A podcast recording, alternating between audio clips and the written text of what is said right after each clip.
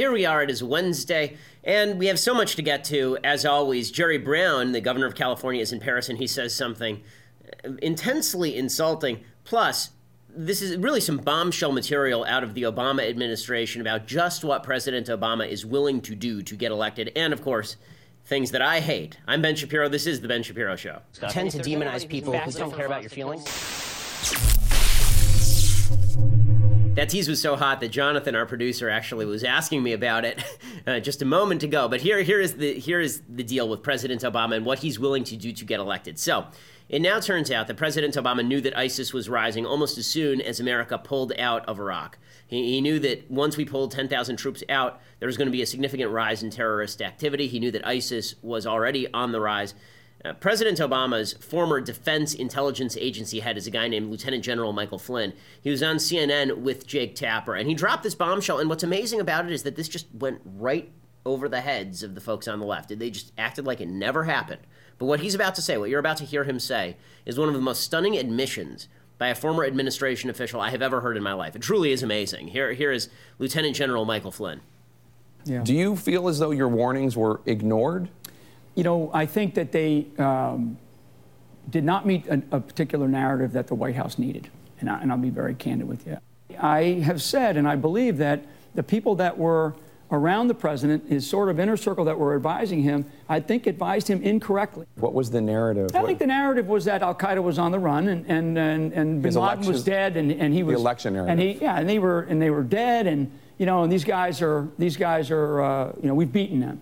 And we knew that. I mean, we've killed more leaders in the uh, Al Qaeda, ISIS, you know, AQI, you know, Boko Haram, more leaders than we can say, and they continue to just multiply. So we, we have to get uh, become, we have to get more realistic on what it is that we're facing.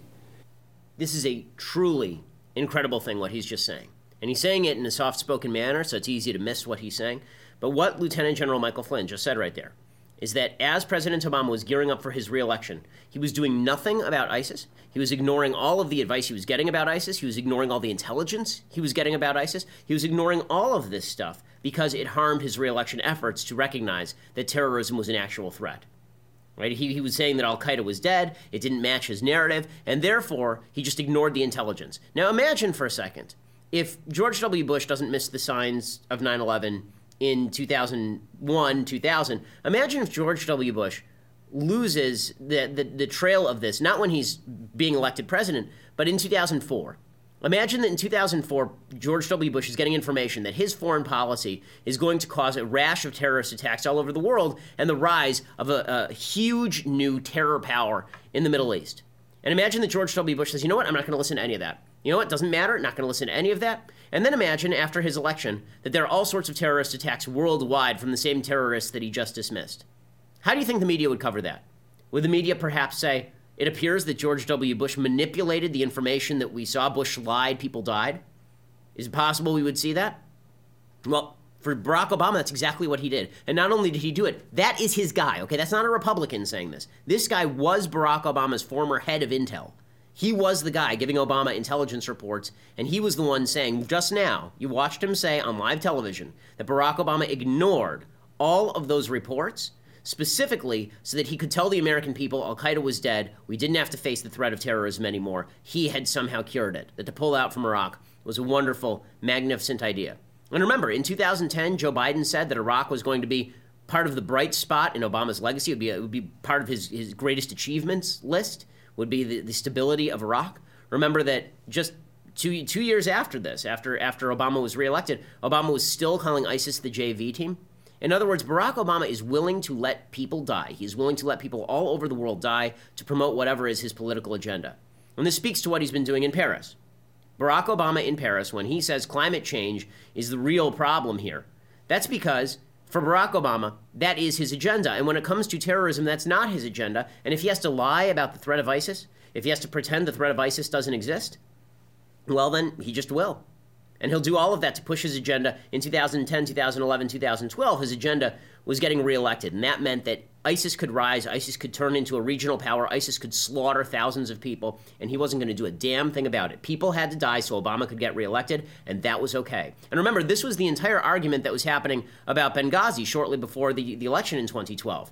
People on the left were saying, why are you people on the right so exercised about YouTube video versus not YouTube video? What difference does it make? Hillary Clinton famously said at, the, the, at her congressional testimony in January of 2013. What difference does it make? What we said was the cause of the attacks in Benghazi. The point that the people on the right were making, and they were correct, is that Barack Obama and Hillary Clinton were lying about what happened in Benghazi specifically so that they could win re election and that they had ignored the decay of Libya specifically so that they never had to face up to the fact that they had destabilized a country and created a terrorist haven. A terrorist haven where, by the way, ISIS is now extraordinarily active.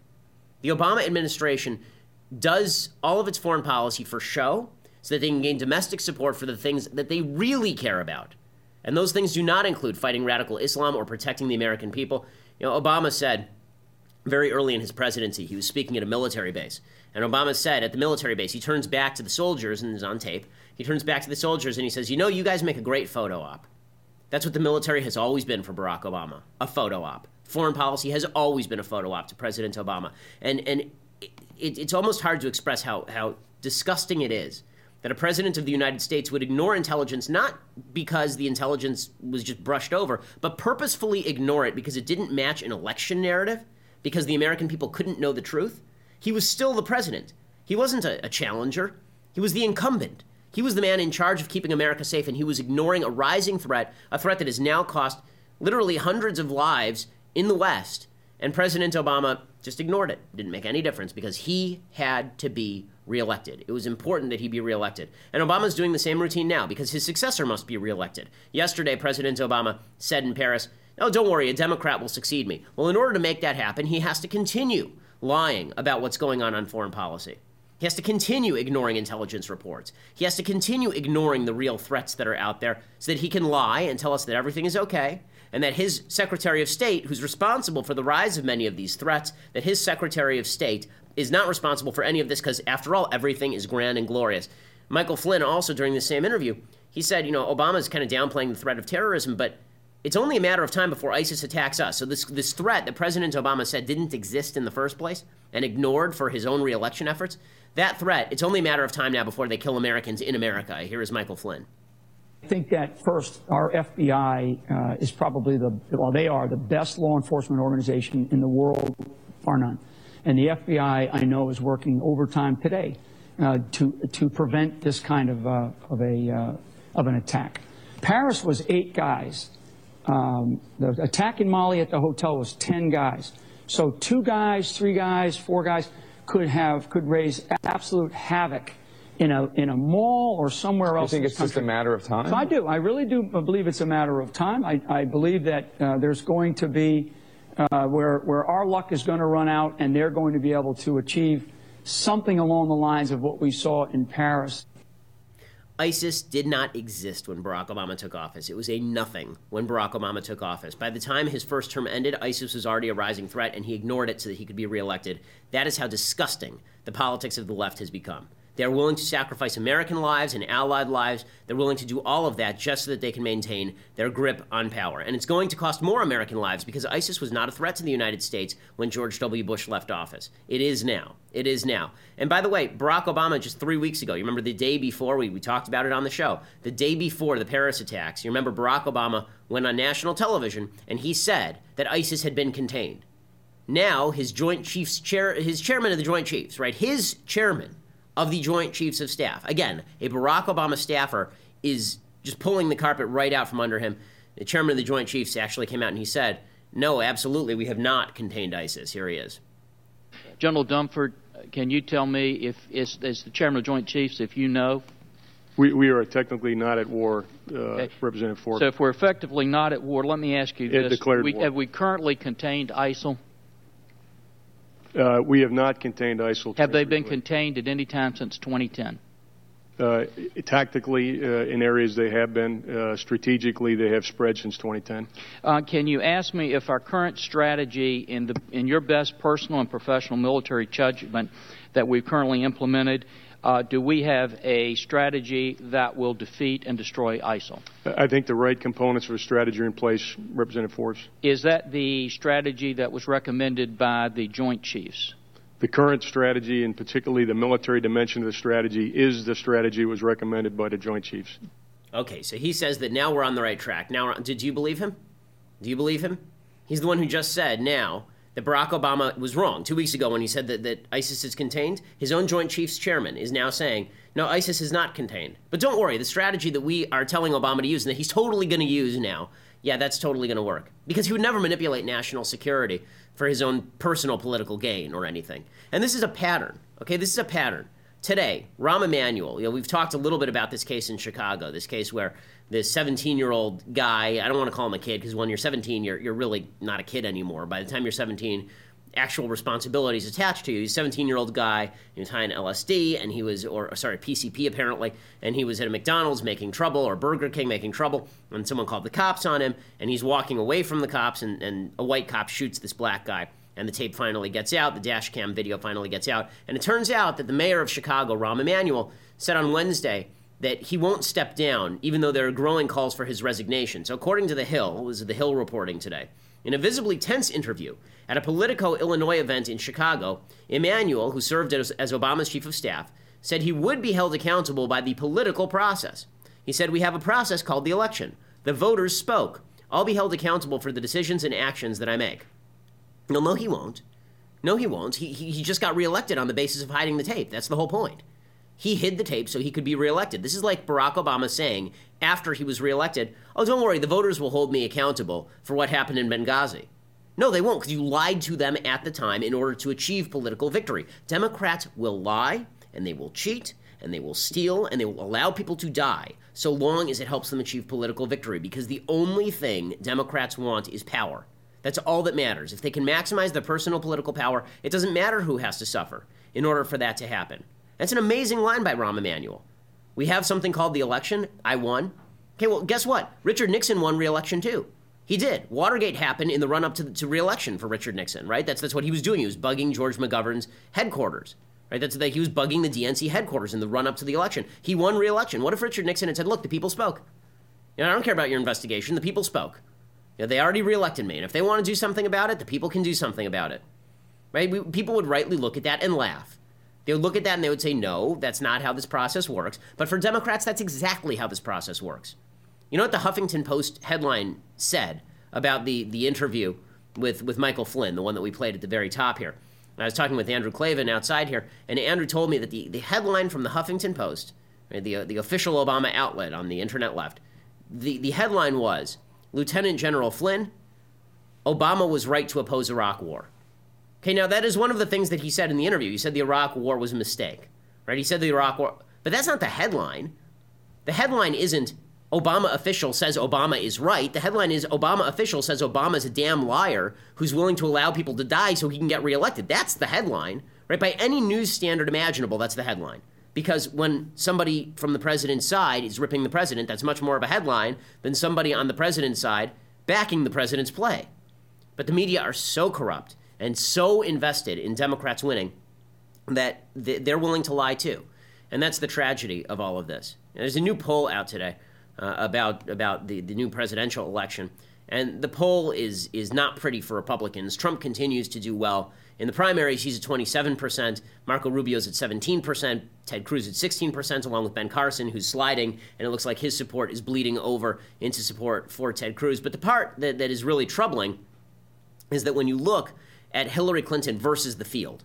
And I've been saying this for, for months now. I mean, I have an open bet with radio host Michael Medved that I made with him on the radio. I gave him four to one odds. I took Hillary, he took the field. I said, I'll put up my $4,000 against your $1,000 that Hillary will win, not because I want Hillary to win. I want Hillary to go down in flaming defeat, but because Hillary has structural advantages and because the media are so powerful in driving narrative. Here are the poll results Hillary versus the Republican field 47 41 over Trump, 45 44 over Rubio. Okay, that was that's that's a shift from last month when there was a five point lead for Rubio. 47 42 over Cruz. Cruz was beating her by three points last month. 46 to 43 over Carson, compared to 50 to 40 Carson over Hillary last month. She's beating all comers right now. And it's going to get worse, not better, because the media control the narrative. You expect Democrats to be Democrats. Uh, you really do. One, one of the things I learned growing up, and it's, it's a good life lesson, is one of the big mistakes people make is thinking the best of people. It's just it's it's a mistake that people make. You know, you can, you have to think the best of, of people biblically. You have to try and you know, you're, you're supposed to you're supposed to try and think that the rationale behind what they're doing is not a, a, nasty rationale. You're supposed to give them the benefit of the doubt. There's a whole phrase in Hebrew that's specifically designed to do this. That uh, dam you're supposed to you're, you're supposed to try and see people for for their best qualities. In politics, don't. In politics, don't. If you assume the worst 95% of the time, you will be right. And in politics, the fact is that the media do have bad intent when it comes to all of this. And this is the problem. People are saying, well, you know, Trump will lose against Hillary. I think Rubio will do better against Hillary. The media haven't even begun to attack Rubio yet. Once he gets in their crosshairs, this is the same media that lied. Okay, it's the same media that generated Candy Crowley, who said in an open debate in the middle of a presidential election that Mitt Romney was lying about Barack Obama's take on Benghazi when Barack Obama, Barack Obama was lying about Barack Obama's take on Benghazi.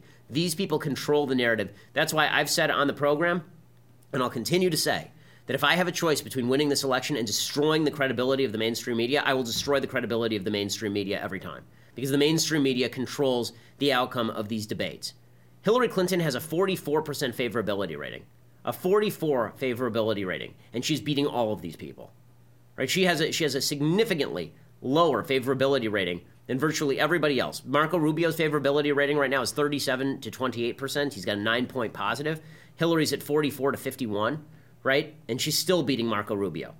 And those numbers are not going to get better for Rubio. They're going to get worse for Rubio because once the media decides to dig their heels in and dig their claws in, they're not going to let go until they until they draw blood.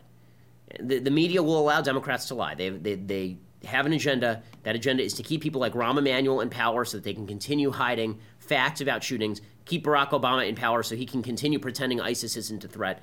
And it really is quite dispiriting it is really dispiriting. And, and all of this obviously has, has ramifications for the rest of the world because, well, the left, President Obama, the media create their own magical reality while they do all of this. The, the real world goes on. The real world continues to exist, and the bad guys continue to win. And there's a phrase that they used to use in the 60s what if they gave a war and nobody came? Well, what if they gave a war and only one side came because the other side was too busy navel gazing, to put it, to put it kindly? Right? Well, that, that's what's happening in the world right now. Barack Obama is too busy gazing at his own navel to recognize that there is a reality around him that continues to move. And today, that reality continues to manifest. According to the Times of Israel, Miri Michaeli, who's the Europe correspondent for Israel's Channel 10, tweets, quote, Chabad. Chabad is the is the Jewish organization. You've seen them do the, the, the guys who have long beards and black hats and you see them dancing in funny ways during telethons, and they're, they're really a wonderful organization. Chabad is. They, they, they do a lot of Jewish outreach to the Jewish community. They're Orthodox, and and Chabad, which does all the Jewish holidays, they bring lots of people in of every sort of Jewish sector to celebrate. Chabad has now issued a warning. The Chabad says Paris police ordered us to cancel most of our public Hanukkah lighting in the city in light of the terror attack and fear of additional attacks. Efforts are underway to approve a candle lighting at the foot of the Eiffel Tower. What Chabad does every Hanukkah, and you can see it if you're out here in LA, you can go to Universal City Walk, and they do this every year. They do it up in Sacramento with the governor. They have these public candle lightings for Hanukkah, right? Because that's what they do. It's like a Christmas tree, except it's a Hanukkah menorah. And in Paris, they've now been told by the police, don't do this. They've now been told by the police don't do this. And one of the in- injunctions as a Jew, as an Orthodox Jew, one of the injunctions on Hanukkah is that when you light the candles, you are specifically supposed to put the candles in the window so that people can sort of see the light of God's miracle emanating from your window. That's the goal. It's that it's not supposed to just be in your house. You're supposed to put it in your front window so that passersby can see that you are a Jew and you observe the and you observe the holiday. People are basically being told now. People are, are basically being told now that they need to not do this publicly. So the police have now given the okay, but this is what, what it's coming down to in Europe. Jews in Europe are moving out in droves. Thousands of families of Jews are moving out of Europe in droves because of the Islamic invasion of Europe, which is what is happening. The, the left has gone along with it. Uh, there's a report today from an ISIS. The, the, this is an amazing report. There's an ISIS, man, an ISIS manifesto apparently that has now been revealed, and the ISIS manifesto openly talks about partnering with left-wing and anti-Israel activists, according to this ISIS manifesto according to the ISIS manifesto, they say that that it's it's pretty clear. There are passages bragging that some of those involved in the attacks on Paris were quick to take the opportunity of entering into the different countries of Europe. The manifesto touts operatives' training and ability to inflict damage. And it, and it talks about how it's important to create Muslim no go zones, which are these supposedly non existent zones where the police don't police because they're dominated by Muslims. And here's the part that, that really is telling quote, If you have ever been at a pro Palestine, anti Israel protest, you will see many activists who are not even Muslims, who are supportive of what Muslims are calling for the fall of Zionism. It is most likely here that connections between Muslims and left wing activists will be made, and a portion from them will realize that protests are not effective and that armed combat is the alternative. In other words, they're now recruiting from the left wing, ISIS is, and they're recruiting from them because they understand who their ideological allies are when it comes to the war against reality. Because the left wing would prefer not to see ISIS as the enemy, but they would prefer to see climate change as the enemy, even as we in the run up to to a new world Kristallnacht. For those who don't know, Kristallnacht was the night in 1930, 1938. It was the, the night of broken glass when the Nazis went around smashing all the Jewish stores, and it was sort of the, the open prelude to the Holocaust. Okay, well, speaking of the of things that don't actually matter that we're focused on instead of terrorism, the left continues to focus in on climate change like a laser beam, like a laser beam. Jerry Brown, who's the governor of California, the octogenarian governor of California, who stumbles around eating pudding all day and has said things in the past like global warming is going to mean that LAX is under feet, four feet of water. He actually said this that LAX will be under four feet of water thanks to global warming the reason this is idiotic, in case you don't know, is that LAX is at an elevation of 108 feet above sea level. Okay, the, the, the, the, most optimistic projections for global warming is that the global sea levels will rise by four feet. Okay, they're not going to go 108 feet above sea level. Jerry Brown is also the idiot who wants to build a $100 billion choo choo train to mimic the path of the I 5, which is, by the way, completely empty between Southern California and Sacramento. If you've ever been on that I 5, nobody's on it. I mean, I got caught doing 113 on the I 5. There's not a freeway in LA I could go 113 on. There's certainly not a freeway in LA I could go 128 on, which is what I was actually doing on the freeway on the I 5. But the, but the I 5 is totally unpopulated. Jerry Brown thinks we need to build a train. This delusional dope, he, he goes to Paris and he says he was interviewed about what he wants to do about climate change. This is the delusional world in which we live, if you are a member of the left. Jerry Brown talking about the threat of climate change. It's a real race. It's a race against dramatic climate change and melting of Greenland and all the rest of this stuff. And you don't know what the tipping points are. And there is unknown. You know, there, there is unknown. There's a lot of big risks out there. Humankind has brought into the world absolutely devastating technologies. And then, as far as what you hope for your impact on the talks to be? Well, I'm going to go around and. Did you ever see the uh, you know, Johnny Appleseed running around planting apple trees. I'll do whatever I can with whomever I meet. So this crazy old coot who's, who's talking about, he said, did, did you ever see Johnny Appleseed? Johnny Appleseed, who was an actual guy, died in 1845. So it's possible that he actually did see Johnny Appleseed, to be fair. And you see him, you, folks, you can't see him on video. You can sort of gather what he what he's doing, but he's he's kind of moving back and forth and rubbing his arms and, and shifting back and forth. And, and you feel like you just went to visit your grandpa at the old age home, and it's kind of sad. And, and after you leave, you kind of turn to your mom and you go, oh, he doesn't look good, Grandpa. And that's that's that's sort of what it feels like watching Jerry Brown. But the the line there that I think is worthwhile pointing out is is the, is one of the lines that he says right in the middle. He says there's a lot of big. First, he, he says Greenland is going to melt. Okay, first there there have been there have been glaciers in Greenland that are melting. It's also true that Antarctic ice sheets are growing by leaps and bounds. So it turns out that the weather changes, changes a lot, depending on where you are, and global trade winds make a big difference as to whether certain areas are warm or cool. But the, the line that really gets my attention here, because it shows where the left really is when it comes to climate change, and there's a commonality here to, to you know, their feelings about terrorism, is, is where he says there's a lot of big risks out there. Humankind has brought into the world absolutely devastating technologies. Humankind has brought into the world absolutely devastating technologies. Now, remember yesterday, President Obama said in Paris, he said that ISIS just wants to destroy the world. Right? ISIS wants to, and we're here saving the world. The way they want to save the world is to do away with these absolutely devastating technologies. Are we talking about the atomic bomb? Which, by the way, there's a very solid argument to make that the atomic bomb is what has basically kept human beings on the planet. There's a very good argument for this, right? Without mutually assured destruction, World War I killed a lot of people. World War II killed a lot of people. Every war since has killed people, but not nearly of that scope because everyone is afraid that if you go too far and cross the line, somebody's going to get nuked and all of a sudden the entire planet is gone, right? That's why there hasn't been any sort of major war in which hundreds of thousands of people have died from Western countries, which was a regular thing, you know, at the beginning of the 20th century. Every 30 years we were fighting wars where, where millions and millions and 20, 40, 50 million people were dying. But Jerry Brown, he's not even talking about the atomic bomb, right? He's talking about cars absolutely devastating technologies. Now, when I talk to normal people, Is the toaster?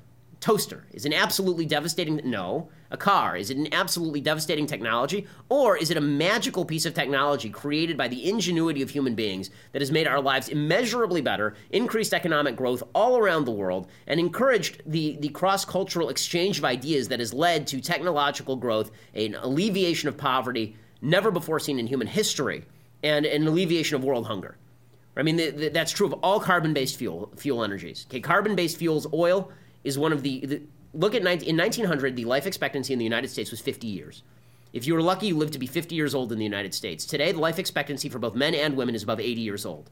Okay, a large part of that is because of nutritional gains brought about by mechanized farming, which is brought about by carbon-based fuels.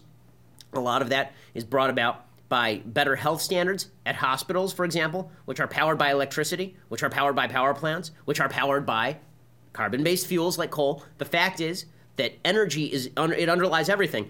Uh, Klavan made a great point on his on his podcast a few weeks ago. He was talking about he was talking about Avatar, and he was saying, you know, you watch Avatar and it's all beautiful and naturey, and there's lights everywhere. He said, you know, that that's L.A. Like that, that's what we have with oil. We don't need oil makes all of that possible. All the things they're railing against, the unobtainium they're railing against, all of that is what makes modern life possible. The fact is, all of the technologies Jerry Brown hates, those are the same technologies that have decreased the poverty rate on planet Earth by 50% since 1990. Okay, there were 1.6 billion people on planet Earth who were living on less than a dollar and 25 cents. I believe it was, a, I think it was a dollar and 25 cents a day. They were living on less than that every single day, and that has now been decreased to 800 million people over the course of 25 years. Nothing in, in the course of human history could have ever predicted anything like this. That is thanks solely to technological and scientific advancement that the left hates. Why? because the left sees us all as you and me, baby, ain't nothing but mammals. So let's do it like they do on the Discovery Channel, namely die at age 13 in the wilderness.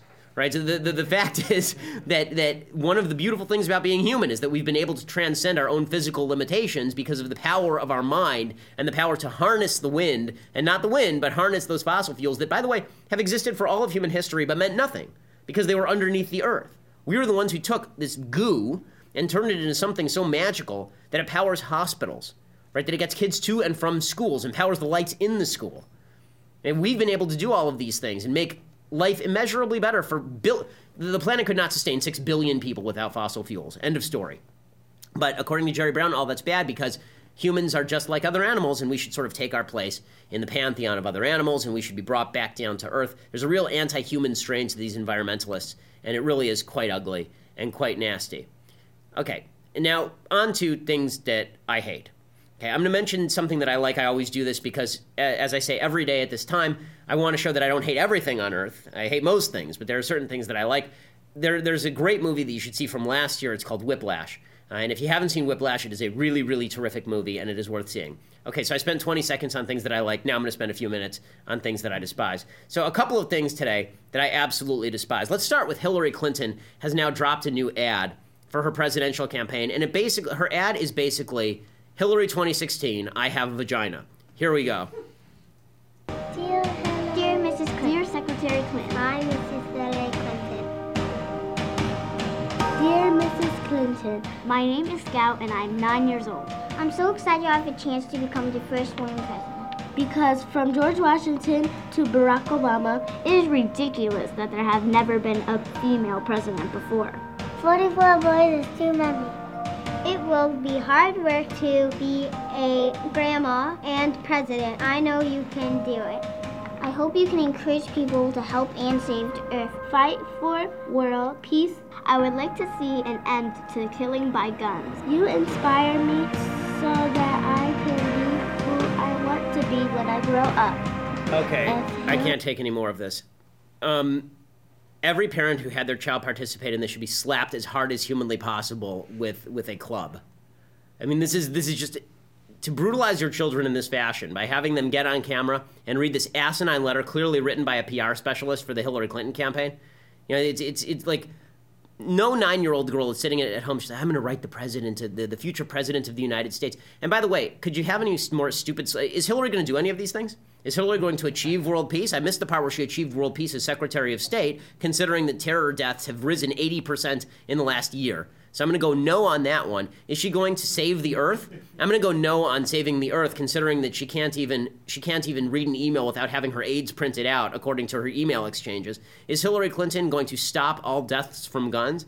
No, she's not going to do that either, considering that she was actually gun running guns into Syria via Libya, and half those guns ended up in the hands of ISIS. So I'm going to go no on all of these things. But this this idea that if you are teaching the part of this that, that bugs me is not Hillary doing her thing because Hillary has been doing this stupid crap for years. The, the the part that bothers me is teaching young girls, teaching young girls that the only obstacle that they are facing in life is their own femininity.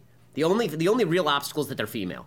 And, it, and, and that, uh, that obstacle is only an obstacle because of terrible, terrible men. Because after all, other women aren't standing in their way. It's a bunch of men standing in their way. 44 men, 44 boys is too much. Okay, I, I think Jimmy, I think you're right. Jimmy Carter was too much. I think Ronald Reagan was a pretty good president. Like J- Jimmy Carter, I'm fine. You want to replace him, go back in history, find a female to replace him, cool. But it turns out that I judge the presidents by their performance, not by their penis or vagina. But Hillary Clinton doesn't feel the same way. And so she's got all these girls out there preaching to the choir about how they, they feel like they can finally be president. First of all, if there's a girl alive right now in the United States who feels like she can't be president because she's a girl, their parents, there's, there's seriously something wrong with the parent. Okay, I have a daughter. There's seriously something wrong with you. Okay, the last three secretaries of state have been female right? Or three last four. Madeleine Albright was a female. Condoleezza Rice was a female. Colin Powell arguably was no. Colin Powell was a male, but but but Secretary of State Hillary Clinton was a female. And if you look at the Supreme Court, there are Supreme Court justices who are female. Women are making more than men in the major cities if they are of the same educational level and at the same level in their careers, and if they are single and they don't have kids. So the, all of this is nonsense. But it's ingraining in these kids. These kids are going to go around the rest of their lives and think they're victims, victims of the patriarchy. Let me tell you something, a little something about the patriarchy, ladies. The patriarchy was what allowed you to vote. Okay, the patriarchy invented all the machines that allowed you to not have to use washing boards. Okay, if, if, if, men were really as sexist as the as the feminist left makes them out to be, we have tremendous upper body strength and we own all the guns. Okay, the reality is that one of the grand things about, about Western civilization is that men in Western civilization realized it was nasty and horrible not to treat women equally and give them equal opportunities, and so they changed. Right? This is one of the wonderful things about males. Okay, I speak as a man who who is, spends an enormous amount of time with my baby so that my wife can study for tests because she is in medical school and will be a doctor. She's graduating from UCLA Medical School this year. I'm talking. I, am I grew up in a house where my dad was home with me and my mom was working. Okay, so I, I fully understand and believe in the rights of women to work. There, I don't know a lot of men who don't, but this idea that men are the grand, the, the, the sort of grand speed bump on the road to female equality is absolute utter tripe, it's utter nonsense, and it's really damaging to relations between the sexes as well as to political relations in the United States. Okay, final thing that I hate today, and I know we're a little long, but there's a lot of hate, you know, there's just a lot to hate. Today is World AIDS Day.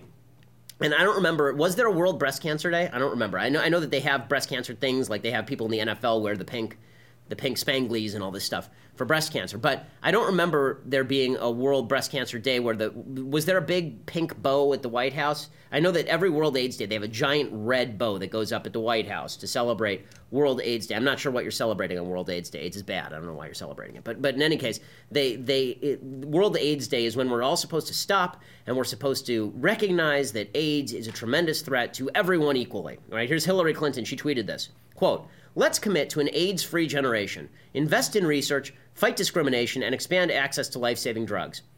Okay, invest in research, fine. Expand access to life saving drugs, fine. That's called the free market, and as competition kicks in, it will do that. Fight discrimination. Mm. Here's sort of the problem with your whole fight discrimination thing, Hillary. The fight discrimination thing suggests that discrimination is what is leading to a rise in AIDS or leading to a continuation of people obtaining the HIV AIDS virus. It turns out that the virus itself kind of discriminates. It turns out that this, this happens to be a virus that actually has a, a significant behavioral corollary. And one of the things that makes me totally nuts about the left and their supposed belief in science is that they totally don't believe in science. The manipulation of, of, of of science for the basis of politics is so clear. Look at look at how the National Institute of Health actually prioritizes research. So I'm looking right now at the National Institute of Health funding for research on particular causes. This is domestic research. Okay, this year they are slated to spend 3.1 billion dollars researching HIV/AIDS. Okay, great. HIV/AIDS it doesn't kill that many people. Okay, let's be real about this. On a, on a relative basis, it doesn't kill tons and tons and tons of people. Right now, there are 1.2 million people in the United States living with HIV infection, and the number of people who die every year from HIV/AIDS is not even close to 1.2 million people. In 2014, there will be 1.6 million new cancer cases diagnosed. This is every year, and 600,000 people will die from cancer. When it comes to heart disease, heart disease deaths, let's look this up. Heart disease deaths in the United States. Okay, heart disease deaths in the United States, 610,000 people die of heart disease in the United States every single year. One in every four deaths is heart disease in the United States. So we said $3.1 billion for funding for AIDS research.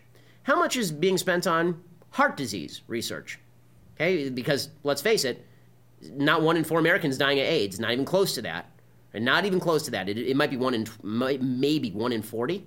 Maybe. I don't even know if it's that high. Okay, so we're, we're talking about in fact, now I want to look it up. How many how many deaths per year AIDS United States? Okay. 13,000 people died of AIDS in the United States last year. 13,000 people died of AIDS in the United States. So that means that you are talking about the difference between 600,000 and 13,000. Right? So so you, you have a 60 times better chance basically dying of, of heart disease than AIDS. So you would assume the funding would reflect that, right? Don't be silly. HIV AIDS, $3.1 billion. Heart disease, $1.2 billion. We spend nearly three times as much funding HIV AIDS research as we do funding heart disease research, even though a significant component of heart, heart disease is actually genetic and, and doesn't necessarily have to do with all the crap that you're eating. Right? So, the, so but again, this is all that matters. And by the way, even that number sounds sounds high to me. The CDC, I'm looking at the CDC website right now. There are only 7,000 deaths from AIDS, I guess, in, in 2012. So it's, it's extraordinarily low, as opposed to 600,000. Okay, and we're funding AIDS to three times that extent. I want to show this one graphic to explain why this is so maddening and why it, the, the left's goal, as I've said many, many, many times on this program, is to relieve any connection between behavior and consequence. There must never be any connection between behavior and consequence. Everybody has to be equal no matter what stupid behavior they engage in. Okay, it turns out, we'll just look at this chart here. Okay, heart disease, if you had to attribute heart disease to a cause, you'd probably say that a significant percentage is people eating fatty or not exercising, and a significant percentage is actual heart disease that runs in your family. Cancer, we still have no idea what causes most cancers, and hundreds of thousands of people die from cancer. We know exactly what causes you to get AIDS. In fact, we know it down to the 100%, right, according to the CDC. So, what causes you to get AIDS? Is it a random thing? And just is it a fly? Does it bite you? What what happens to cause you to get AIDS? Well, 90 90% 90% of all the people in the United States who were diagnosed with HIV, okay, and and are uh, for for people aged 13 to 19 and people aged 20 to 24, well over 90% of all people diagnosed with HIV are males having sex with males. Right? It's guys having sex with dudes. Okay, it's homosexual sex. Homosexual sex transmits AIDS. That's because there are certain channels in the human body that are more prone to cut and bleed. Okay, this is just a fact of life. Sorry, it's called biology. Okay, 1.7% intra- intravenous drug use. Right, so if you stick a needle from somebody else's arm into your arm, then you might get AIDS at a 1.7% rate. If you have a male to male sexual contact and intravenous drug use, right, so you do both, that's 3% right? So really, this 90% statistic should look more like 95% is male to male homosexual contact because that includes both, right? And finally, heterosexual contact. Don't remember, anyone can get AIDS, folks. Anyone can get AIDS. Heterosexual contact, yeah, no, not so much, at least among men. Right? There, there women who get AIDS tend to be because a guy had sex with a guy and then had sex with a girl, um, or because a guy had intravenous drug use and then had sex with a girl. But heterosexual contact men getting AIDS this way, 4.2%, right? 4.2%. So th- this happens to be a disease. And this doesn't mean we shouldn't fight the disease. It doesn't mean we shouldn't research the disease. But I don't see us spending, expending an enormous amount of time and money on syphilis research. Because it turns out that there are ways to avoid it. Right? I, I, I, won't, I don't want to spend lots and lots of research money on ways to avoid you running out in front of a car. Right? I would prefer to spend more and more research money on how to make cars themselves safer right? The, the, this this stupidity that we have, politically correct stupidity, it's actually caused a lot of gay people to die because if you tell people that they're equally likely to get to get HIV by having sex with a woman and by having sex with a man, then you're lying to them and you're going to get more of a certain type of activity. If people are not aware of the risk level, they tend to engage in riskier behavior. This is true by every available measure. And so, once again, World AIDS Day, glad that we pay attention to AIDS, glad that we spend money trying to come up with drugs to fight AIDS, glad that people live after having contracted AIDS now in ways they would have thought crazy 40 years ago. All of that's wonderful. I want at least two thirds of that money shifted over to heart disease research and cancer research. I, I, think those are significantly bigger problems for the United States. And the fact that the President of the United States and Hillary Clinton focus so much more on AIDS than anything else is just more evidence that when it comes to the left, behavior has to be excused no matter what the consequence, and that is top priority, not saving actual human lives. Once again, always, as always, back to bringing it full circle. When it comes to the left, the narrative is more important than human life. Always, always, always for the left. I'm Ben Shapiro. This is The Ben Shapiro Show.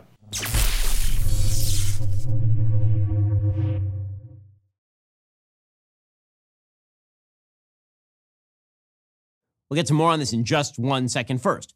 Pure Talk believes in American values, and that free should mean, you know, like free. So when you switch to Pure Talk today, you'll get a free Samsung 5G smartphone. There's no four line requirement, no activation fee, just a free Samsung that's built to last with a rugged screen, quick charging battery, and top tier data security. Qualifying plans start at just 35 bucks a month for unlimited talk, text, 15 gigs of data, and a mobile hotspot. Pure Talk gives you phenomenal coverage on America's most dependable 5G network.